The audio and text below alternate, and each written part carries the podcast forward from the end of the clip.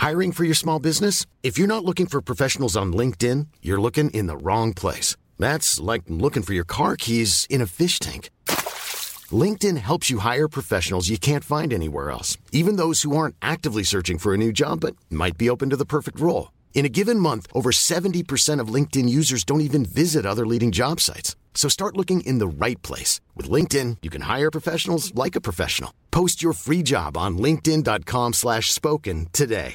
Many of us have those stubborn pounds that seem impossible to lose, no matter how good we eat or how hard we work out. My solution is PlushCare. PlushCare is a leading telehealth provider with doctors who are there for you day and night to partner with you in your weight loss journey. They can prescribe FDA-approved weight loss medications like Wegovy and Zepbound for those who qualify. Plus, they accept most insurance plans. To get started, visit plushcare.com slash weight loss. That's plushcare.com slash weight loss. Hello, and welcome to another episode of the Ozymandias Project. Trireme Transit, the newest and most reliable state of the art time traveling transportation service, is now boarding for all new and returning passengers. Now departing, present ponderings.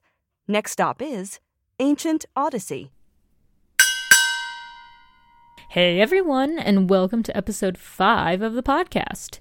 This week, I was unbelievably excited to speak with Dr. Christian Casey, who is the CLIR Postdoctoral Fellow of Digital Humanities at the Institute for the Study of the Ancient World at NYU.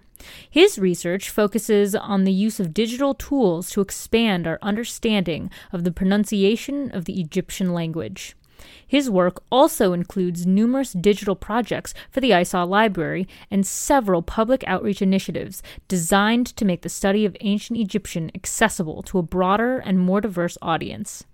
I really got to let my inner armchair literary Egyptologist run wild as we discussed all things Egypt, including the survival of the field of Egyptology, whether accuracy matters in the representation of the ancient world in the media, and about the use of video games as a language learning tool. This was such a fun conversation, and I can't wait for you all to hear it. So, with that, I will talk to you all next time. Okay, so I was just wondering if you could tell me a little bit about sort of what got you into Egyptology, um, just because it is a very niche subject that a lot of people aren't aware of. Yeah, it's a good question. Unfortunately, I don't have a really cool answer for it. I've I've been thinking for a long time that I need to invent like one of these great like road to Damascus stories that many Egyptologists have, where they like remember being three years old and they they went to the Met and they were like, there is nothing so beautiful and fascinating as ancient Egypt. Um, that's not my story, unfortunately. I have always loved ancient Egypt, um, and I have distinct memories from being a kid and being fascinated with Egyptian things. But the reason that I got into Egyptology and decided to pursue it is that I've always been interested in ancient languages, and I studied classics at UT Austin. And um, I don't even remember exactly where or when, but I think I was in the Classics Lounge, which anyone who uh, has done anything with UT Classics will, will, immediately have an image of this of this place. Uh, there's this great room at the end of one of the halls um, that just has like a, a big table in it, and classic students hang out in there. And this is very like old school, like prof- professorial study. There's like a bust of Cicero and other like random things in there. Um, it's kind of like uh, Merlin's tower in The Sword and the Stone. Um, so I was in there one day and someone had a book about Egyptian. I think it was uh, Gardiner's Egyptian language, and I looked through it. And and you know, as, as an undergrad, you tend to have time to explore different things. So I ended up just taking it home and and reading about it. And I became absolutely fascinated for a few reasons. Uh, one reason is that the the hieroglyphic signs don't stop being pictures of things which is uh, I, I, need a better way to explain that. Let's see. So if you were to look at a text of english written english because you know how to read the alphabet you can't really conceive of not being able to read it. You can't really just see it as a as a page full of black squiggly shapes anymore. Uh, whereas if you looked at some script you don't know uh, so in my case, I might um, look at a page full of uh, Chinese text, which to me, um, it you know, my brain interprets it as a bunch of random shapes that don't mean anything to me. Uh, with Egyptian, you kind of get both at the same time. So even if you know how to read it exactly, you never stop seeing the pictures of like birds and people and stuff. So it kind of has this magical dual quality where it's perfectly legible as text, and yet at the same time, it's still a piece of art. Um, I I'm just I'm just absolutely in love with that whole the whole thing. I love Egyptian art. I love their sense of proportion and and their aesthetic approach. I love that they are uh, keen observers of nature. So their depictions of the natural world are normally um, almost photorealistic sometimes within their, you know, the the Egyptian uh, canonical proportional system, and that just, I think, I think that's the biggest thing. If I could pick one reason uh, that I became an Egyptologist, it's that the ancient Egyptians were keen observers of nature, uh, in the same way that like Louis Henry Sullivan based his architectural ornamentation on his own uh, fascination with with nature, and that's where the whole like modernist um, mantra of form follows function comes from. It's you know we evolved in a natural environment where uh, most things are built the way they are for practical reasons. So like you know evolution sculpts things to be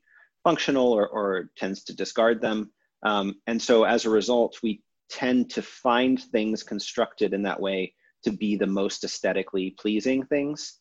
So any artistic system that um, places observation of nature at its center uh, will be better. Like I, I would say objectively, but maybe just subjectively for me. Um, it just it has an attraction that really nothing else can compete with. Yeah, I would totally agree. I always loved Egypt so much. I loved everything about it. Um, probably since sixth grade. But for me, it was uh, the result of an amazing teacher. It was just a random, normal sixth grade class where most people are like, okay, well, you know, if I've got to learn something, whatever, I'll just get through it. And that's that. Um, my teacher made it really interactive where we got to our like Egypt unit. And then she was sort of like, oh, you can all pick Egyptian names. I'm going to make each table an ancient Egyptian city. We'll have competitions doing quote unquote things that ancient Egyptians did. And I just remember that whole unit. I was like, this is the coolest thing ever. And then she would, you know, tell us, and she she was really great at reading in a really dramatic fashion. So if you can imagine for a second, this like super funny with a ridiculous laugh, wonderful short teacher just kind of getting up and standing in front of a class of you know you're what 10 11 at that age and just going at it. She was like an actress. It was amazing. Um, and she would read Egyptian myths. And I just was like, oh my God, I have to do this. Um, but I think it's really easy for people to find something that, you know, draws them into Egypt that they love. But it's not easy when you want to go on and, you know, study that. So, how did you transfer this just intense interest into Egyptology is an actual subject that I can study. Like, did you know about it? That it was a, a actual discipline that you could study, or did you kind of go towards something hoping you could study Egyptology, and then did someone have to be like, actually, did you know Egyptology is a thing? You know, I think it was probably a little bit of both. I definitely didn't think of an Egyptologist as like a, a real job that I could go out and get until I was an undergrad and started learning about um, kind of what academics do. Uh, I remember being stunned as an undergrad to learn that academics write papers. I always thought that was so. It's it still to me seems a little strange that you just like sit around and write about things. Don't you like teach people stuff? Um, not that much, truthfully. Um, so I, I kind of got my introduction to that whole that whole academic system as an undergrad. Uh, I had a, a friend who was a grad student. He was actually he was the teacher in one of my Latin classes uh, as a grad student. He lived across the street from me in Austin, um, and I talked with him a lot. And he kind of explained how things worked. Like, you know, if you want to if you want to become an Egyptologist or a classicist or whatever, uh, you'll need to apply to grad school. You should be funded through grad school. If you're not being funded, you shouldn't do it. Um, so they should basically pay you to to get your PhD. Um, and you need to you know pick the place where you want to go talk to the the people who are um, you know working there already find out if it's the right place for you. So as an undergrad in my senior year, I went to the ARCE conference in Seattle and I got like funding from my department to go. So that was really cool. And uh, met a bunch of Egyptologists. And I think my first realization, um, it echoes uh, Douglas Adams's realization when he went to a scientific conference and met all the scientists. And he was like, you're just a bunch of guys. Um, and that was kind of my reaction too. Guys and ladies, of course, um, especially in Egyptology tends to be less male, male dominated than some fields, although still problematically. So anyway, um, it was kind of that realization of like, you're just a bunch of normal people. I can totally do this. Um, you know, I'm not a super genius, but I don't think all of you are either. I think it's just, I think I, I think I can do it. Um, so then I went and um, I, after I finished undergrad, I volunteered on a kibbutz uh, in order to learn Hebrew, although that didn't really pan out because everyone on my kibbutz spoke in English all the time. Um, and then I moved to Egypt and I worked as an English teacher in Egypt for a couple years. Uh, and then I and then I moved to Peru and then I applied to grad school. Um, so I think uh, I think that was a big part of it was that I uh, I went and learned Egyptian Arabic at the time that I left Egypt. I I was just kind of you know freewheeling around and, and traveling and um, you know just hanging out and i spoke egyptian arabic more or less fluently at the time um, although i've since unfortunately lost a lot of my knowledge of it because i just never really have an opportunity to use it um, but so i so then when i applied to grad school i had um, I, I wrote my undergraduate thesis on an Egyptian text. I studied with a classics professor who also just uh, shared an interest in ancient Egypt. And we worked on, you know, Egyptian language and hieratic and all those things. Uh, and then I went and lived in Egypt. And I think all of those things allowed me to have a competitive application to grad school. And and that's kind of where it went from there was uh, going to grad school at Brown. Brown was my far and away my top choice because I wanted to work with Jim Allen definitely one of the best decisions I've ever made. Jim is, you know, obviously I'm biased, but he's one of my favorite people in the whole world. Um, he is just, he's the most wonderful contradiction of a grumpy grandpa you've ever met in a way that is just like, it never stops being delightful. Like he's, people often mistakenly think that he's mean because he's just very curmudgeonly, but he's actually like the kindest person you've ever met in your life. Um, but he also just has this grumpy disposition. So he's like the sweetest guy in the world, but he's always just like, it just warms my heart every time I interact with him. Um, and yeah, that's that's really so. I I think if I give anyone credit for me managing to become an Egyptologist, it definitely goes to Jim Allen. Um, he lived in Egypt for a time, so we were able to, you know, kind of break the ice over you know shared experience and those kind of things. And um yeah just went from there. Taught me a bunch yeah i think that's that's super awesome. I love hearing about everyone's different path into whatever ancient field um, they got into uh, just because you know there is such a there there are so many people today that we can meet who oh you know they went to college for math or biochemistry or something just sort of more i don't want to say i mean more well known really. Um, and you know i think one of the biggest things that i really like to you know dig into and, and hear about is I feel like such a barrier to entry for any of these fields is just the lack of accessibility of them. Oh yeah. Um, because I I got lucky. I don't remember who it was, but somebody when I was younger um, I was maybe in seventh or eighth grade, but somebody knew Egyptology was an actual field of study, and they happened to mention it to me, and they they were like, "Oh, we know you love Egypt. You, you should think about doing this. You should think about, you know, what can you do in high school to prepare you to go into Egyptology." And sort of things kind of fell into place, and then I just had a great conversation with um, Steve Harvey, the Egyptologist. Um, I know Steve. Yeah, I know he. Yeah. I met him at the at my first ARCE conference. Yeah, so I I think like a, a neighbor's friend. He he was like the uncle of a neighbor's friend or something. It was so weird, but somehow he knows everyone on Earth, so it's not surprising to me. Okay, yeah. So no, it was great because I I got to talk to him, and then he advised me, and he sent me a couple emails, and I was like, yeah, if you want to be an Egyptologist, you got to do X, Y, and Z. You're only going into high school, so you have lots of time.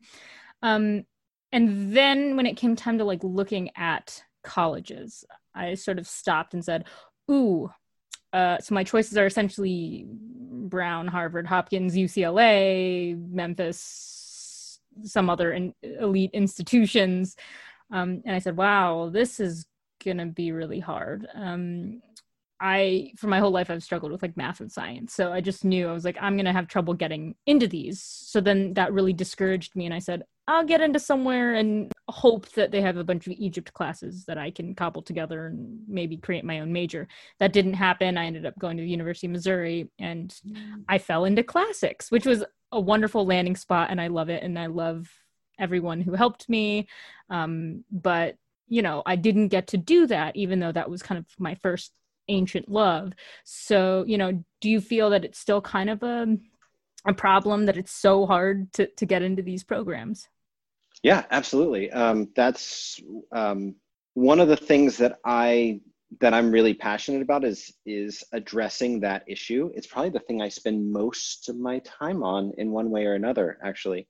Um, so it it is the case that you know Egyptology is almost always relegated to these like very elite institutions that are super expensive, super exclusive, um, and it, it creates a problem for from the perspective of Egyptology because it means that we can't actually recruit and you know maybe recruit's a little a little tough a word but you know for any field to survive there has to be a next generation right? For for anything to survive there has to be a next generation.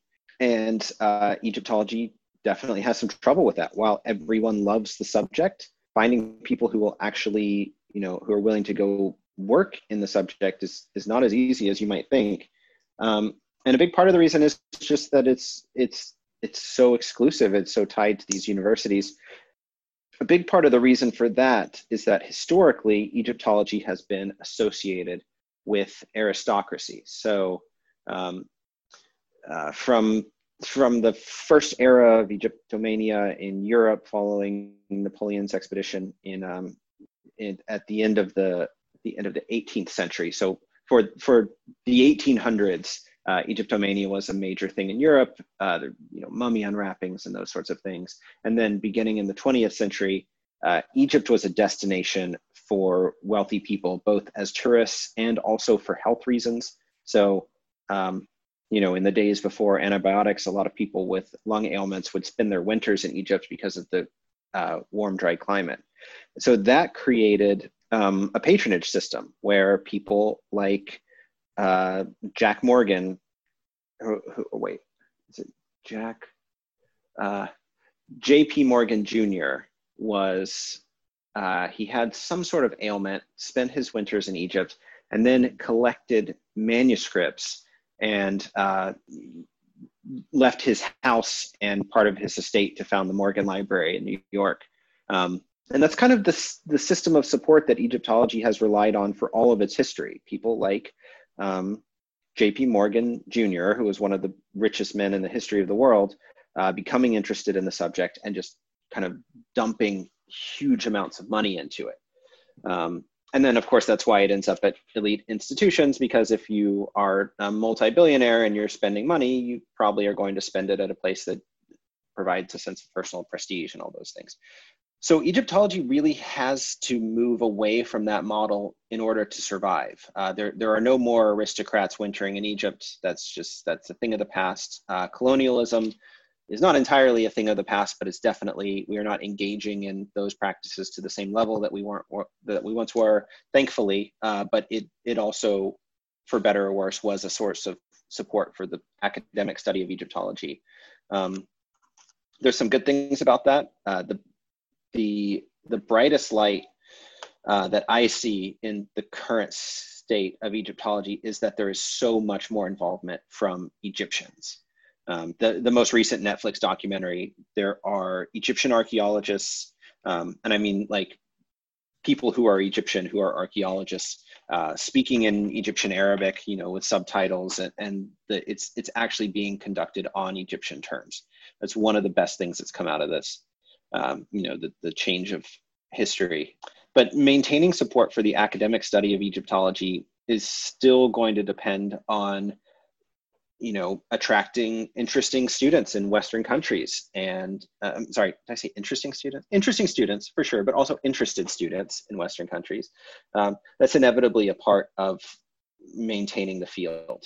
So it's something that we we have to reckon with. I think uh, if I can be a bit controversial, I'll go ahead and say that the reason that it hasn't been dealt with yet is that many academics kind of see themselves as heirs to this aristocratic tradition and kind of look down their nose at public outreach and things like that. Uh, so that's something that has to change. I think it's not true in my generation anymore. So that's something that is changing. And yeah, and and we have to make these things accessible just because well, the way I see it is I have been very privileged to, you know, get paid to study at this elite university and get to spend my time doing these things that I'm really interested in. Um, not everyone is is so lucky. Uh, we live in a world where people have to work for a living, and and most people have to work doing things that they don't like. And I feel a sense of uh, obligation to them because of our shared humanity to make this information available to whoever's interested in it, right? If you have to wash dishes for a living, but you're interested in Egyptology, you should get to learn about Egyptology when you can. Um, we should not set up artificial barriers to entry. So that's something I'm doing with my online classes. So the, the things you mentioned, the, the SASA things, that's SASA's mission as well. That's why I participate in those things. Um, so we've done a few live streams and interviews. I'm also teaching a uh, free online introductory Coptic course. It's open to anyone who's interested in participating. Uh, maybe we can include a link in this at some point, um, and you can. Yeah, I can definitely drop them in the show notes. Cool. Um, yeah. So we're in lesson seven or eight now, but uh, you're welcome to join in. I'll help you get caught up and. Yeah, yeah no because definitely uh, you know even if i went into classics sometimes i'll go back to my original love and and say well i'll be an armchair literary Egyptologists just critique things from when I read them because um, I have quite a small but decent, I would think, library of, of Egyptology books kind of just over on my bookshelf uh, that I turn to and enjoy when I whenever I just kind of feel bored or I'm like, you know, I just need a good dose of everything Egyptian right now. Um, so that's always fun. Um, and yeah, so you know, in, you know, so there's the accessibility issue on the collegiate level and the grander level in terms of bringing it to more young people say high school or, or even younger even um, i was just wondering like i was just very curious are there any ways you can see bringing a less scholarly intense version of egyptology to younger kids to get them interested and sort of put them on that path where they can then go through high school or whatever and be like, oh yes, I was so interested. I love this, and I do want to continue on it. Um, because I know so that, that there, are, the... there there are just so many different ways to do that. So you know, there's no one right way, but there's not one right way. Uh, that's something that I thought a lot about, and I came up with a way. And you, you've unfortunately um, you've provided the perfect setup for me to plug my book that I'm writing. So I'm I'm writing a uh, like a middle grade to young adult. Uh, so designed for the ages of like 10 to 13. I'm writing a fiction book that's like set in a sort of ancient Egyptian world with ancient Egyptian magic, and magic is real, and, and of course, all that kind of stuff. Um, and Egyptian gods are real, and all those kind of things. Um, so that that was my approach was to to write fiction that um, conveys a sense of place that you could only otherwise acquire by like doing a PhD program, right? I have a really good sense of what ancient Egyptian society was like and what things would have looked like to the average person on the average day. Uh, but I acquired that through um, reading lots of long, dry, boring things. And so I wanted to find a way to convey that and and kind of make it fun. Um, so I invented this like semi-fictional world based on the world of like late period Egypt and uh, populated it with cast of characters. And and there's a story. I think the story is pretty good. Uh, i'm still working on it. I'm about how far am i? I'm more than three quarters done with the first draft of the manuscript. And i have a, a sample first chapter online that people can go read if they're interested. So that's that's one approach. One approach was to write a fiction book designed for younger audiences um, that would kind of convey the, the magic and mystery of ancient egypt um, while also containing like real information. You know, it's all the names are in Egyptian, um, properly vocalized and everything, because that's what I'm interested in. Um, all the magic spells are in Egyptian, of course. Uh, but but what else? What else could there be? What else could we do to attract younger people? I mean, you know, there's always the, the question of accuracy, but for me, I think I was at quite a young age. The so Rick Riordan obviously is known more for his yep. Percy Jackson series, but he does have his Egyptian series. It's three books, Kane Chronicles, five, yeah, which are fantastic, and I love them, and I would recommend anyone read them. Um, Me too. But you know, I grew up in a time I was born in the 90s, so they definitely were not written. So I did not have access to them, and I did not have access to a lot of the current games and, and things that we have now. But now that we do have them, would it I, I don't know if you know they're they're too violent or it's too real. I don't know what parents say these days. Um, not a parent, but you know I love watching things like the Elizabeth Taylor Cleopatra and other things that give it a sense of you know the scale, the grandeur. Obviously, it's not the most accurate ever. Um, some of the period costumes I take issue with, but you know when you see her kind of coming into Rome on that giant platform uh, that's golden with like a rotating thing that didn't exist back then, I still would have been like, oh, this is so cool. I want to do that. You know, so could we maybe flood young kids with, with more media um, as an approach? Yeah, I think including, um, I think Egyptomania is just fine. So, you know, this question of accuracy, it always comes up, you know, it comes up when we're talking about Assassin's Creed. Um, it comes up whenever you're talking about anything that has a connection to an academic subject. Um, you know, it comes up when we're talking about shows like uh, House MD. You know, uh, med students will will talk about how how accurate it was, and that's like a that's a check in the in the pro column for that show, right? Um, I I kind of dispute that a little bit. I mean, he uh, history is always constructed, no matter um, no matter how accurate, there is this element of of uh, point of view and uh, and bias and perspective and um, context and all of those things come into play. Um, I don't think of so, so for me personally, I find the experience of writing fiction almost identical to that of writing academic papers, except that you use a different tone in your speech, you use a storytelling tone, and I don't have to cite any sources. Um, so it's not it's really not all that different. I i'm filling in the gaps in a uh, a way that is the, the most logical i can come up with based on what i have at the time. I'm normally trying to show my work. Um, so i'm i'm trying to show what is known and, and what i'm filling in. So that the, really the question of accuracy it's it's it's more of a variable um, you know kind of a, a, continuous value than it is this this binary value of like it's accurate or it's not. Um, i think accuracy really doesn't matter at all for attracting people to the field. Um, i think it's in that case totally irrelevant. Um, so the things that you see you know if you go to an old like um, art deco movie theater in the united states everything is wrong about that. The proportions of everything is wrong. The uh, the proportions are wrong.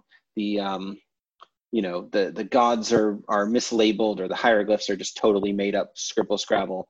And it it doesn't matter because if that inspires in you a love for all things egyptian for one thing at, at first you don't know that it's out of proportion because you haven't spent hundreds of hours staring at real egyptian art.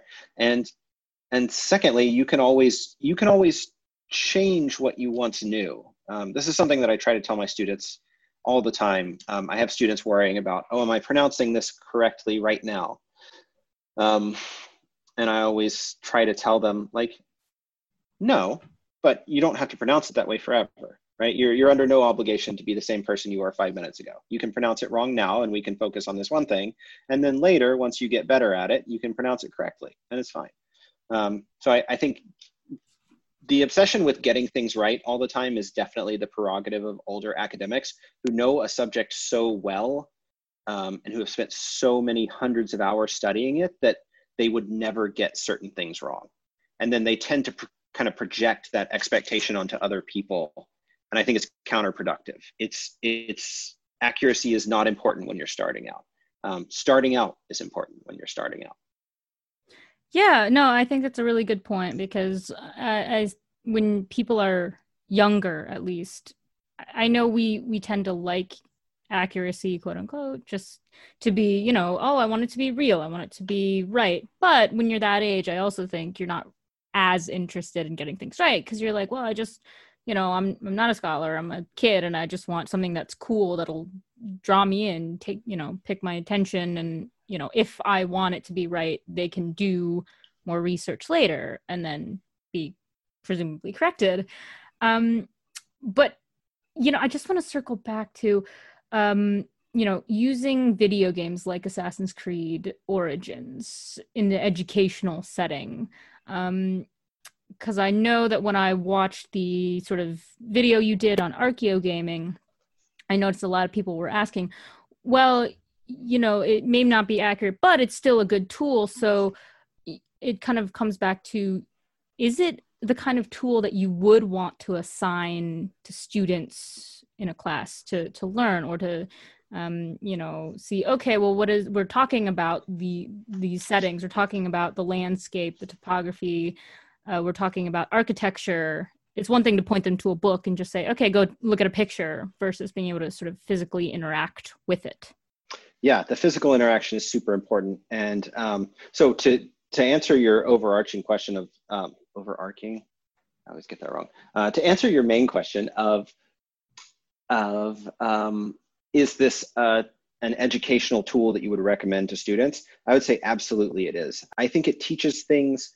that are very difficult to learn from books. And I'll just use one example of this. So in the in the main map for Assassin's Creed Origins, there are um, all these major sites in Egypt, and they're they're sort of like loosely to a, a real human scale, but then they're all much closer to each other. So you kind of have this like Epcot version of ancient Egypt, where it's like all these different places are just placed much closer to one another, so that you can quickly go from one to the next.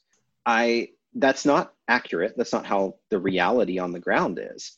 Uh, but you can correct that right? You can take someone who's played through all of Assassin's Creed Origins and knows the exact layout of the map in the game. And you can say, okay, it's like that in real life, but everything's farther apart. They just squished it together for the game. And there you go. They now know the entire geography of ancient Egypt. Um, now try to go in the other direction, take someone who hasn't played Assassin's Creed Origins and give them the give them a map of ancient Egypt and tell them to memorize it. Um, good luck ever completing that task. I've tried myself, and I I I never could uh, focus enough to actually like go all the way through um, like Baines and Malek and like really learn all of the little tiny places and all the names of the nomes and that kind of stuff because it's boring.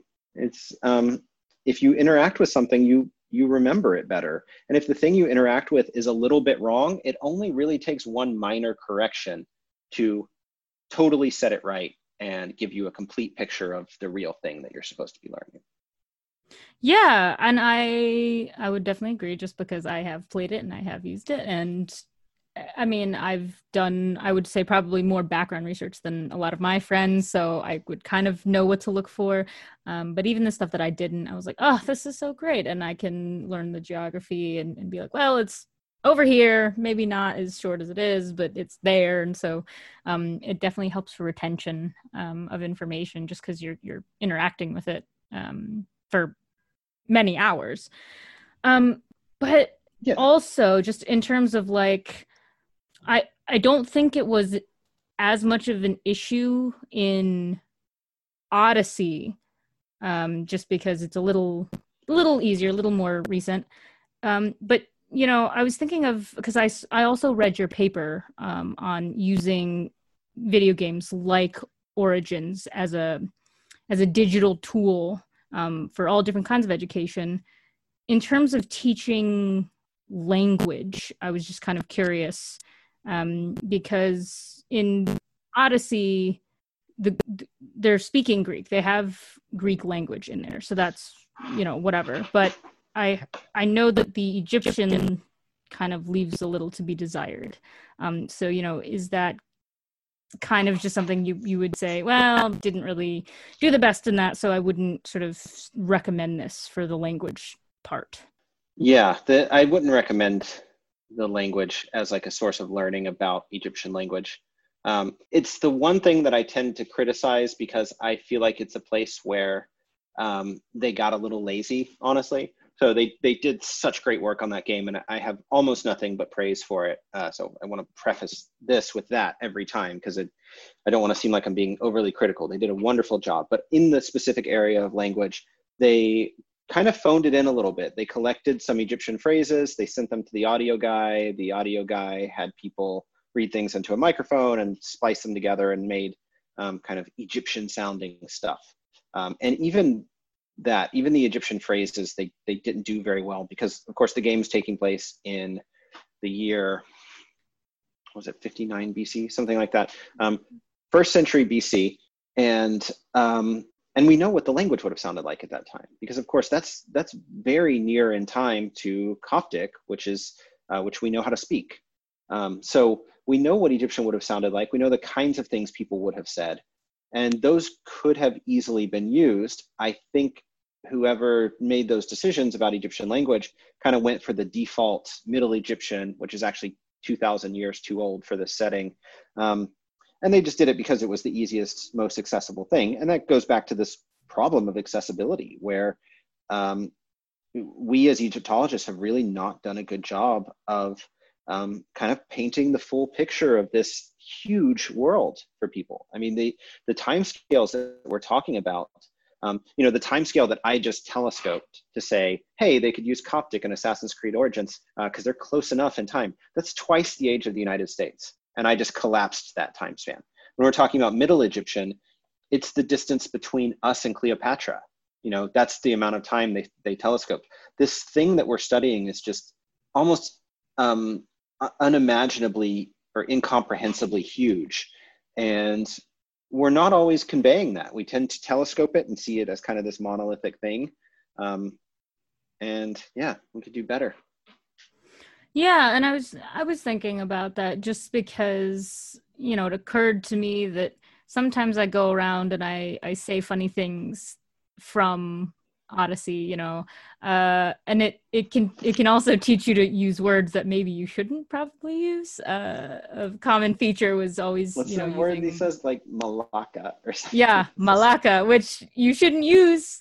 I mean, I don't know. The game... I'm sure I just said something very offensive. I'm sorry, any Greek listeners. yeah, so because I thought it was so funny, just because of the fact that I thought it was like, oh, that just must kind of be code for fuck or something just really the ancient way of swearing really easily just because whatever uh, and then i talked to my greek friend and she was like no that's a really really rude word you shouldn't use never call somebody that um, and then you know when i asked well okay then who uses it if it's that bad and she said well i guess really really close friends can call each other that um, because it's like a term of endearment or something. Uh, what does it, it, What does it mean? Is it like "son of a bitch" or something?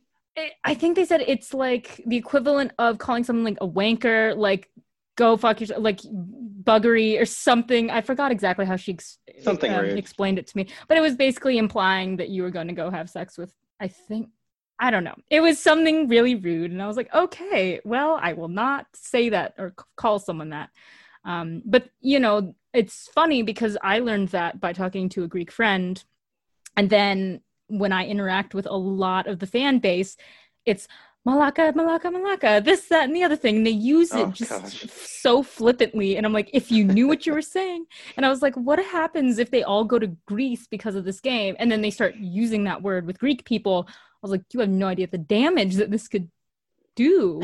I wonder. I I wish we could. I can. I I know some Greek people actually. I can just. I can ask them whether they've noticed an increase in the usage of that word, uh, especially by foreigners. That'd be kind of funny if there's like now this plague of like this horrifically rude language because of the video game.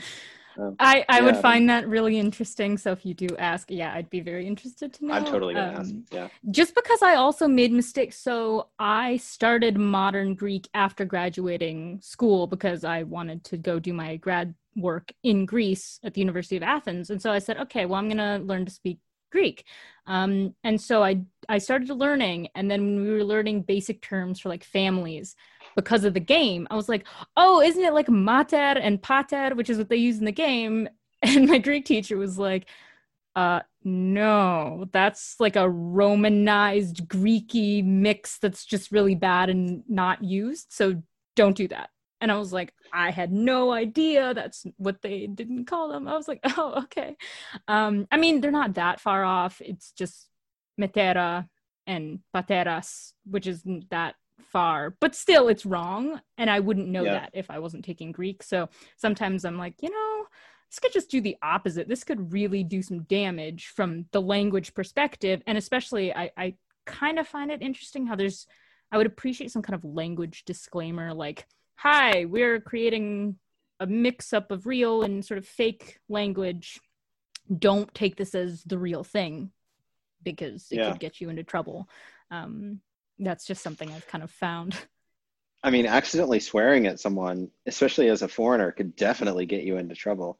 Um, but also, it is not that likely. Like in, in my experience as, um, uh, you know, traveling a lot and spending a lot of time abroad, I, I've had plenty of moments uh, where I, I said the wrong thing. I think my favorite example, let me see, is, is probably from Spanish when in in Spain, I uh, I I ordered like a coño of ice cream instead of a cono of ice cream, and it, like one of them is essentially the the word cunt, and the other one is the word cone, and uh, and the the lady making the ice cream just like lost it for a second and had to like recompose herself and hand it to me. Um, you know, it's probably you're probably not going to get in a fist fight over accidentally saying a bad word in a foreign language but it would be it would be nice if it were all correct um, because the experience of of 100%ing a game like Assassin's Creed is hearing a lot of the NPC dialogue over and over and over again to the point where it's just kind of burned in your memory. Um, and if it were correct, that would be an incredibly effective language learning tool. Um, so I, I think that's the biggest, that's my biggest complaint is the missed opportunity um, you have this opportunity of basically sitting someone down in front of a set of 100 ancient Egyptian flashcards and them going through those flashcards for 80 hours straight. Um, why wouldn't you make sure that the information in them is correct? Um, so yeah, some things some things could be do could be done better for sure. Yeah, and so this kind of segues perfectly into you know with trying to improve and get things to a place where they may be, if not 100%, but more accurate. Um, so I know that Ubisoft has this project called the Hieroglyphics Initiative um, that they're kind of touting as a way to digitize and bring texts to a broader audience and I'm assuming in a in a more accurate way. Um, yeah, I you know I I was thinking about this because I, I know your your work with looking at texts. Um, is this initiative, you know, is it something that hopefully not only will it help scholars when they're kind of looking at more material, um, do you envision this as something that could eventually also go out and, and be looked at and become popular with like other people who maybe aren't in the field um, just because it's available? I, I think both. I think it has I actually think it has a greater utility for non-specialists.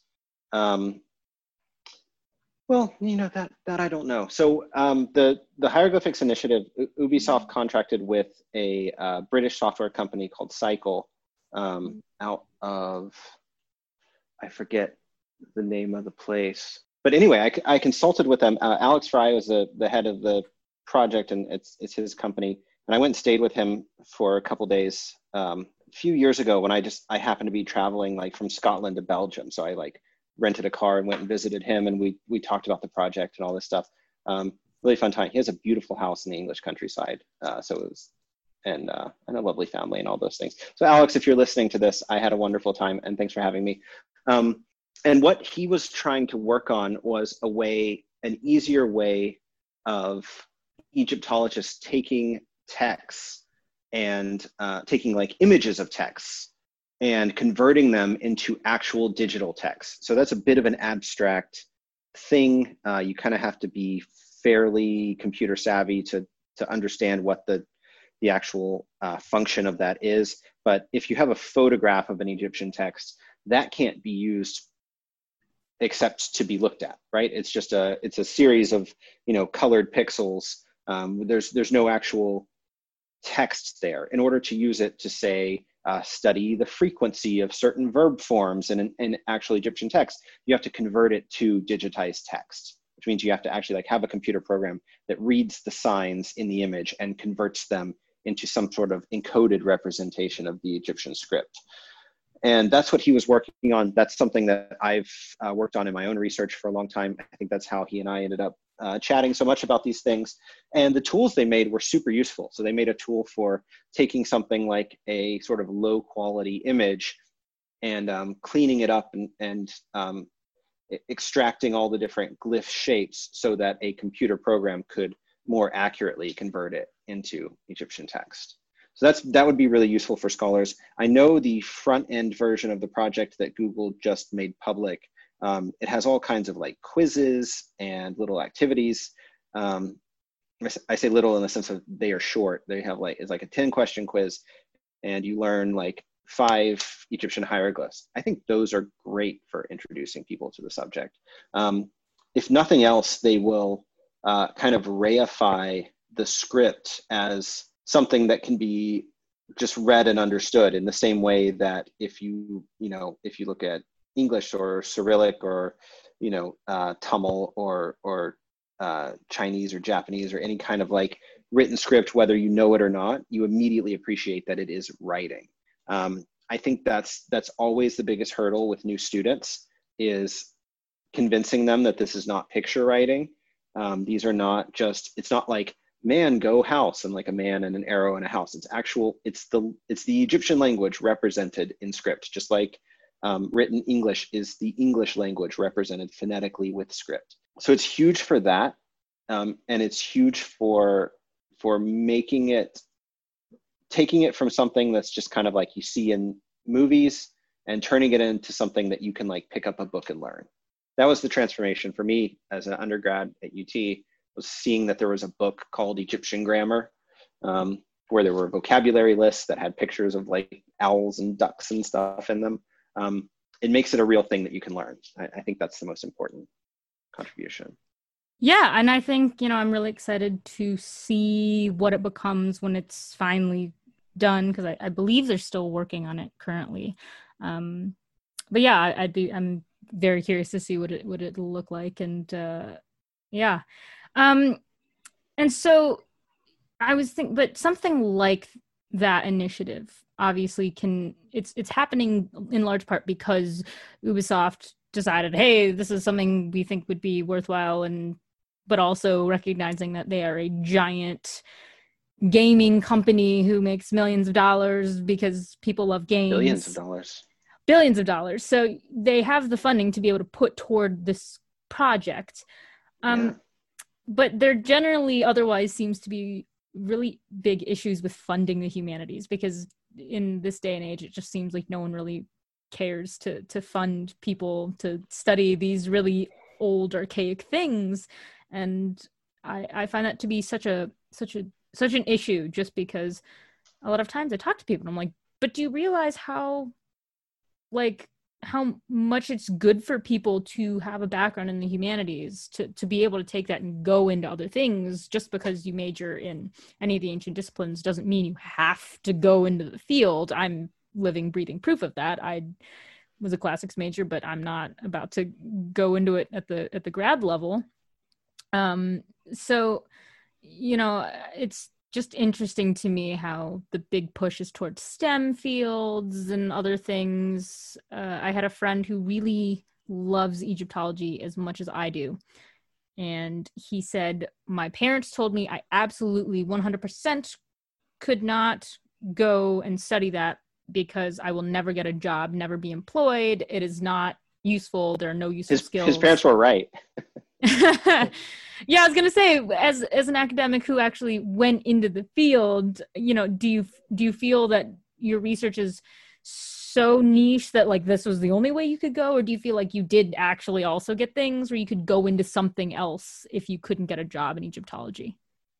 In my case, I could uh, just because I've also done so much math and coding because my my language research relies on um, like computational analysis of ancient Egyptian texts. So that's just uh, like any any academic is going to be sort of uh, synthesizing multiple fields. It happens in my case that the field that I am synthesizing with Egyptology is one that is highly in demand in in other areas. So uh, I just happen to be fortunate in that regard. Um, I studied computer science growing up, and I always I always loved it. And then I, I brought it into my study of uh, ancient languages just because it was a, a thing that I'd been doing uh, since I was like 13 or 14. I'd been learning about computers and coding, so it just made sense.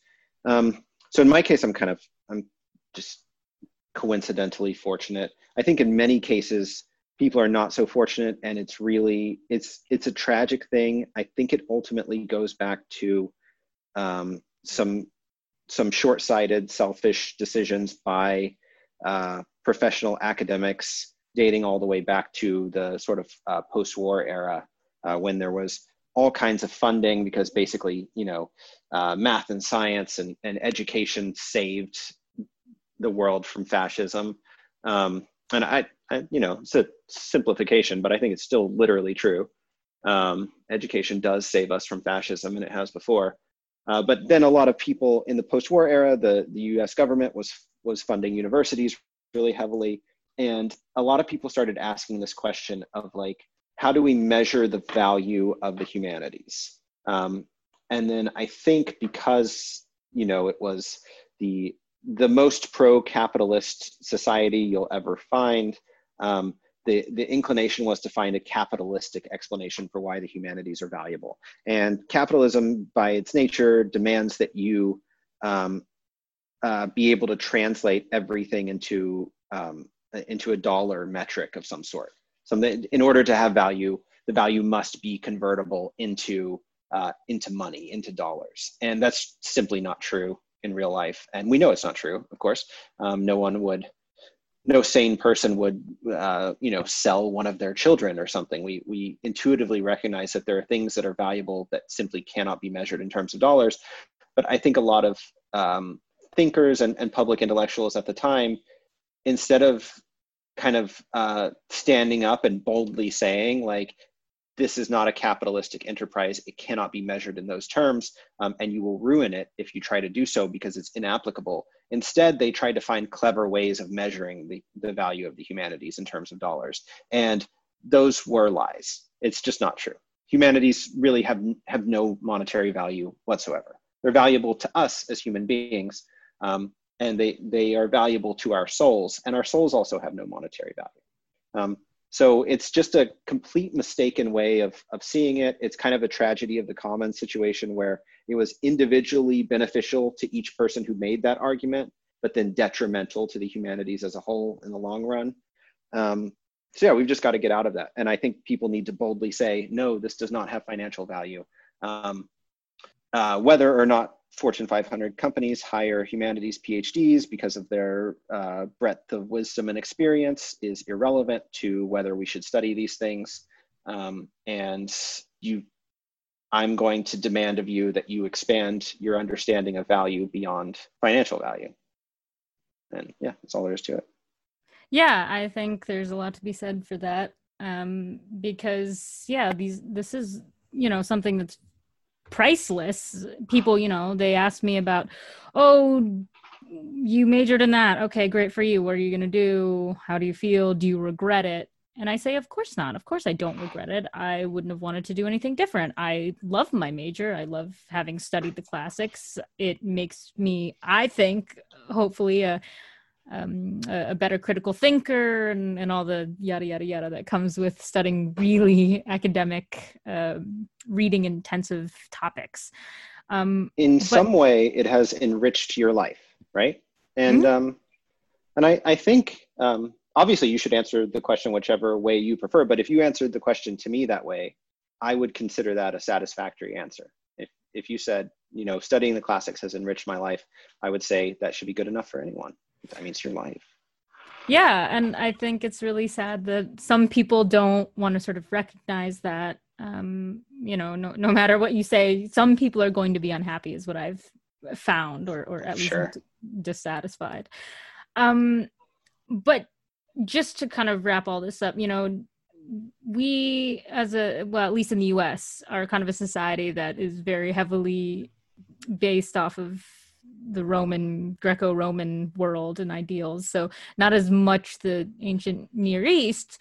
Um, but you know, do you still see, you know, certain veins of Egyptian more than just symbolism, ideas, cultural, you know, influences um, beyond just the superficial. Oh, look, that's a pyramid. We like pyramids, whatever. Do you still do you see that kind of um, Oh my gosh. in our country? So much. Um, I, I see it all the time, and maybe I'm just primed to see it. But um, it, instead of trying to like come up off the top of my head with a list of things that would um, almost certainly be woefully incomplete, I'll just uh, I'll come up with an example. So uh, Egyptian wisdom texts um, are are pretty accessible. If you Google Egyptian wisdom texts, you'll probably find translations of them. The the worldview expressed in these texts is remarkably comparable to um, the the understanding of life that you'll find in like Marcus Aurelius's Meditations, um, and of course, uh, you know, Stoic thought and that kind of understanding of the world um, transferred to Europe, especially uh, especially the United Kingdom, uh, for whatever reason. That the whole British stiff upper lip um, mentality is is rooted in uh, Roman Stoicism, which is, I think, ultimately rooted in uh, Greek philosophy and you know the original Stoics, and then uh, which is itself rooted in uh, Egyptian thinking about how to live life, um, and that's something that that we've imported. You know, if you watch any sort of watch any any western where there's a very quiet, pensive cowboy who who can't change but does his best anyway um, that is ancient Egyptian wisdom texts in our modern society for sure. That's really cool. Yeah, I, I'm pretty. I mean, I believe that there's going to be so many different sort of influences from ancient Egypt that I see that I don't recognize, but I I kind of have a suspicion. Oh, there must be something here beyond the very very in your face apparent. Um, I I'm pretty sure when I was watching, what was it? Oh goodness. Um. Ay ay ay. Uh, Gods of Egypt. That so bad it's good. Um, Yeah. f- film. I'm pretty sure I, I I don't remember exactly what it was, but I was watching it and I said, "Oh, I think th- this whatever a character was saying sounds really applicable to modern times." And I was like, "Oh, well, then, hey, look, that's not, um, you know, um, I wish I remembered what that was. Whatever, maybe I'll go back and, and watch it. There, Uh, there. Go take a look at it. There, there are there are lots of those. Um, yeah, there's so so many examples like that. And there's so it's funny that I seem to find that there are more movies with sort of an Egyptian flavor that just can't even be called anything near accurate or good. They just sort of incorporate Egypt into them, um, but we we love them anyway. Um, I mean, Cheesecake Factory, right? Like, so I used a very abstract example involving like philosophy and worldview, but like, go to a Cheesecake Factory. It's clearly like Egypt- Egyptomania in style. Uh, why? What does Egypt have to do with cheesecakes? I don't know. Uh, we just like Egypt. You know, it just shows up everywhere. Yeah, we just very aesthetic. Um, so in these last few minutes, um, I love the poem Ozymandias. It's what I've named my podcast after, uh, and I think that it is well, it's my favorite poem of all time because I think the mark of a good poem is that it can be applicable at any point in time. It doesn't matter when it was written if you can still kind of think about it and use it now. You're like, oh, that's a great poem. Um, so I love to have all my guests read the poem and then just sort of give me, you know, your your thoughts on on what it means. What is it? Does it speak to you in any way? Okay. Um, yeah. So let me see. Uh, I might mess it up because I'm just going to go from memory, but you know, we'll see how it goes. Mm-hmm. Many of us have those stubborn pounds that seem impossible to lose, no matter how good we eat or how hard we work out. My solution is PlushCare. PlushCare is a leading telehealth provider with doctors who are there for you day and night to partner with you in your weight loss journey. They can prescribe FDA-approved weight loss medications like Wegovy and Zepbound for those who qualify. Plus, they accept most insurance plans. To get started, visit plushcare.com slash weight loss. That's plushcare.com slash weight loss. I'm Sandra, and I'm just the professional your small business was looking for. But you didn't hire me because you didn't use LinkedIn jobs. LinkedIn has professionals you can't find anywhere else, including those who aren't actively looking for a new job, but might be open to the perfect role, like me. In a given month, over 70% of LinkedIn users don't visit other leading job sites. So if you're not looking on LinkedIn, you'll miss out on great candidates like Sandra. Start hiring professionals like a professional. Post your free job on linkedin.com slash spoken today. Um, I met a traveler from an antique land who said two vast and trunkless legs of stone stand in the desert. Near them, on the sand, half sunk, a shattered visage lies, whose frown and wrinkled lip and sneer of cold command tell that its sculptor well those passions read, which yet survive, stamped on these lifeless things, the hand that mocked them and the heart that fed. And on the pedestal these words appear My name is Ozymandias, King of Kings. Look on my works, ye mighty, in despair. Nothing beside remains. Round the decay of that colossal wreck, boundless and bare, the lone and level sands stretch far away. So yeah, uh, that's a cool poem. I love it so much. Um, if I missed a line in there, I apologize. But no, so, I actually was like, wow, it's it's really ingrained in there because that was perfect. Yeah. It was a spot on. Oh, nice. Yeah, spot well on. Um, so I think my favorite thing, I have so many favorite things about that poem. Um, one of the things that I really love about it is the meter. So the meter and rhyme scheme. The rhyme scheme is fairly complex. I don't remember. I don't have it in front of me, but it's like it's like A B A C D A B D C. Like it's a really like uh, interwoven rhyme scheme, which is pretty cool. Um, the and the way the meter um, is sort of tweaked a little bit. So it's written in it's written in iambic tetrameter, I think, but then there are there are places where the um, where like the first foot is a trochee. So I'm I'm getting way too much into meter, but like there are places where the line sort of goes like up down up down and kind of does this kind of like uh, bunting type metrical thing where it's like up and down, and there are lines that sort of start on an unstressed syllable and then bounce up and down, um, and that perfectly mirrors the mood of what the lines are saying. So if something's sort of like left hanging and incomplete, the meter like conveys that uh, perfectly, uh, just the way we would in normal speech. So I, I love how well technically crafted that poem is.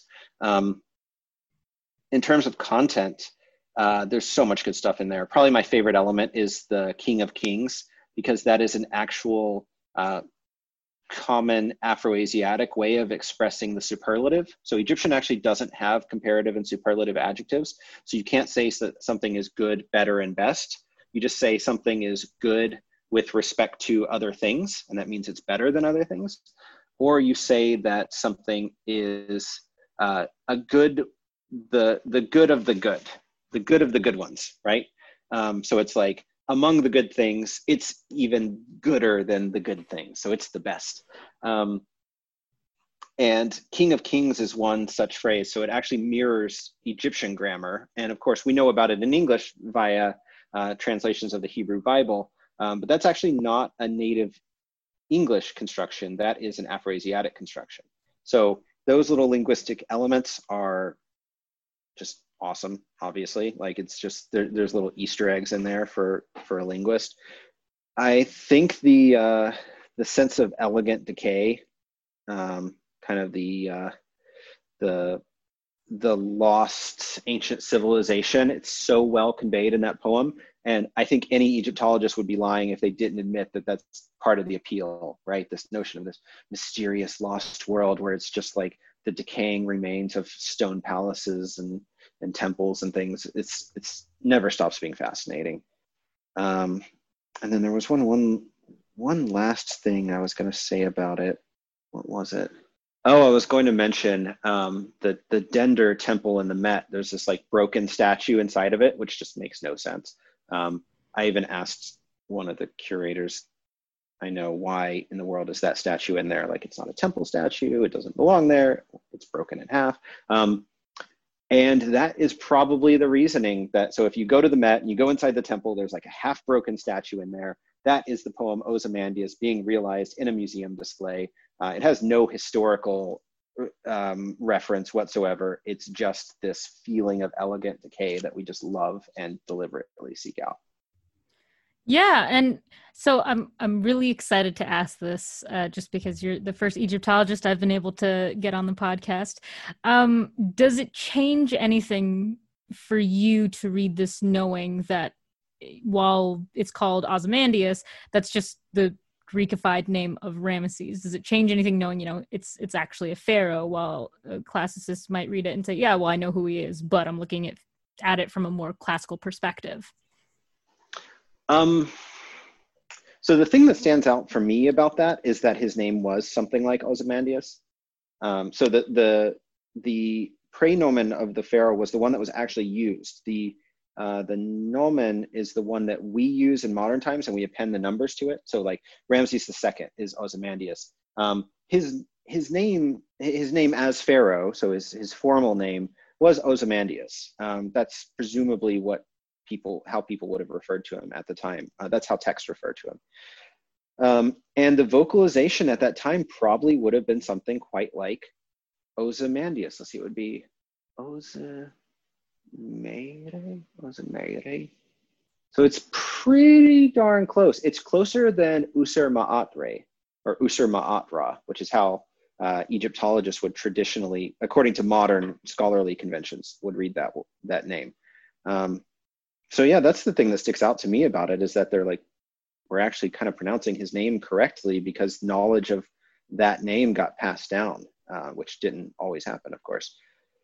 Um, in terms of reading it from an Egyptian versus classical perspective, um, I think there is a notion of Egypt as a sort of a, a failed civilization that is born from um, a, a colonial worldview Egypt has been colonized repeatedly, uh, starting with the Macedonian Greeks, then the Romans, and then um, then the Arabs, of course, and then the Ottomans. Just uh, several different caliphates, and then the Ottomans.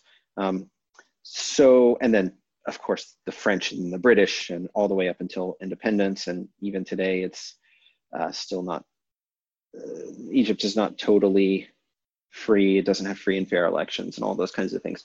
Um, and then the US propped up Mubarak's dictatorship, right? So Egypt has basically been colonized since uh, 332 BC. Um, and a big part of that, of the pro colonialist propaganda, is treating Egypt as this kind of like uh, dead civilization, this, this failed eternal civilization. Uh, and that supports a colonialist agenda, which says we need to go in there and fix everything up and and make it great again which is i said it before and i caught myself saying it but I, it's what i mean to say. You know it's this kind of it's this narrative of you know the, the antebellum south or, or any other place in history where kind of people have an agenda. Um, they will use this kind of uh, lost cause failed civilization um, imagery to to justify it um, and that's that's in the poem Ozymandias a little bit. I, I, don't see it as being central to the poem's appeal, so it doesn't. It, for me, it it the poem itself is not necessarily problematic, but uh, but yeah, that's definitely in there. Yeah, no, I, I I do love the different take, and I was really really excited to be able to finally ask an Egyptologist about uh, the poem from their perspective, uh, because reading it for me. Um, you know, sometimes I just read it and I think, oh, this is such a memento mori over here. Like, oh my goodness. Yeah. Um, what a what a time to read it and be alive. Um, so the last thing that I want to do really quickly here um, is ask you kind of a, a, fun question because we've been talking about a, a, lot of really sort of deep, super scholarly, interesting things that I, I do love. But this one is kind of just a, a really a, softball question uh, to have some fun at the end.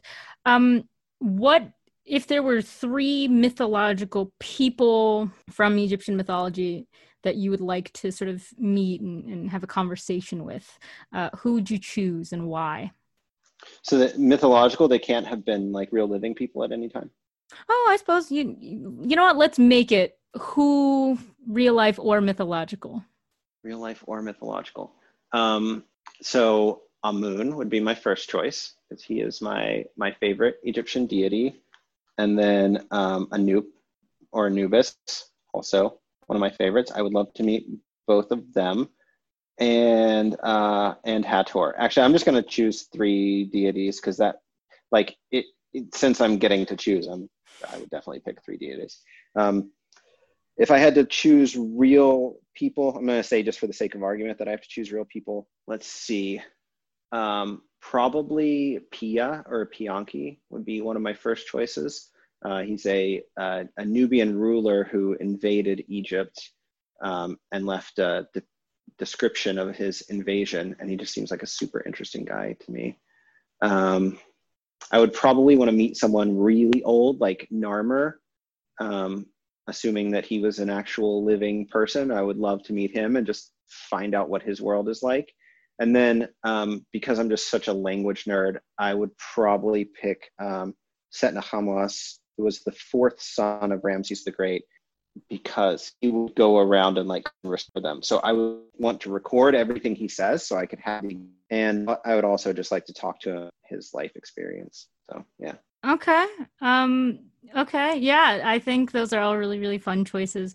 Um. I just I love this question because for me it's very singular. I have found um, when people ask me all the time that. Oh yeah that you know oh who from history would you want to talk to? blah blah blah. Uh i my answer is i find always always always going to be akhenaten because i have always been obsessed with the amarna period and everything with it. He creeps me out so much. Oh my gosh. The architecture um, part or just like the he was insane i think him I think he was totally insane. I think I think we have enough evidence to confidently say that he was literally an insane person. Um, you know, it's always problematic when you're looking so far back in history. And, and I'm saying that is problematic just to be sure anyone listening to this should not take this and, and take it to mean that Akhenaten was definitely insane. Um, but I feel like the balance of the evidence does suggest that. I, I think it's fair to say that he was probably totally insane. Um, so yeah, it'd be interesting to meet him for sure. Yeah, I just want to know, you know, what was going on in that brain of his. Um, you know, the the questions we all want to ask, I'm sure. Um, yeah. but yeah, thank you so much though for coming on the podcast. Um, you know, it was a real treat to be able to speak with you today. Um, and just just yeah, have at have at it and chat and whatnot. Um, thank yeah. you so much, Lexi. It was wonderful to be so here. Fun. Trireme Transit is now departing Ancient Odyssey. Next stop is Present Ponderings. I met a traveler from an antique land who said, Two vast and trunkless legs of stone stand in the desert. Near them, on the sand, half sunk a shattered visage lies, whose frown and wrinkled lip and sneer of cold command Tell that its sculptor well those passions read, which yet survive, stamped on these lifeless things. The hand that mocked them, and the heart that fed. And on the pedestal these words appear My name is Ozymandias, King of Kings. Look on my works, ye mighty, and despair nothing beside remains. Round the decay of that colossal wreck, boundless and bare, the lone and level sands stretch far away.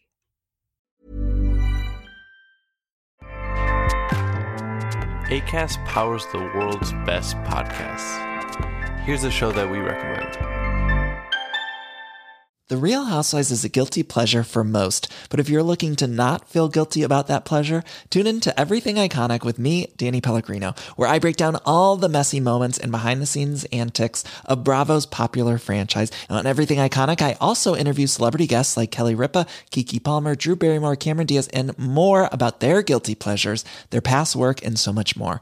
So if you're pop culture obsessed and find yourself watching way too much reality TV like me, tune in to Everything Iconic with Danny Pellegrino wherever you listen to podcasts. ACAST helps creators launch, grow, and monetize their podcasts everywhere. ACAST.com.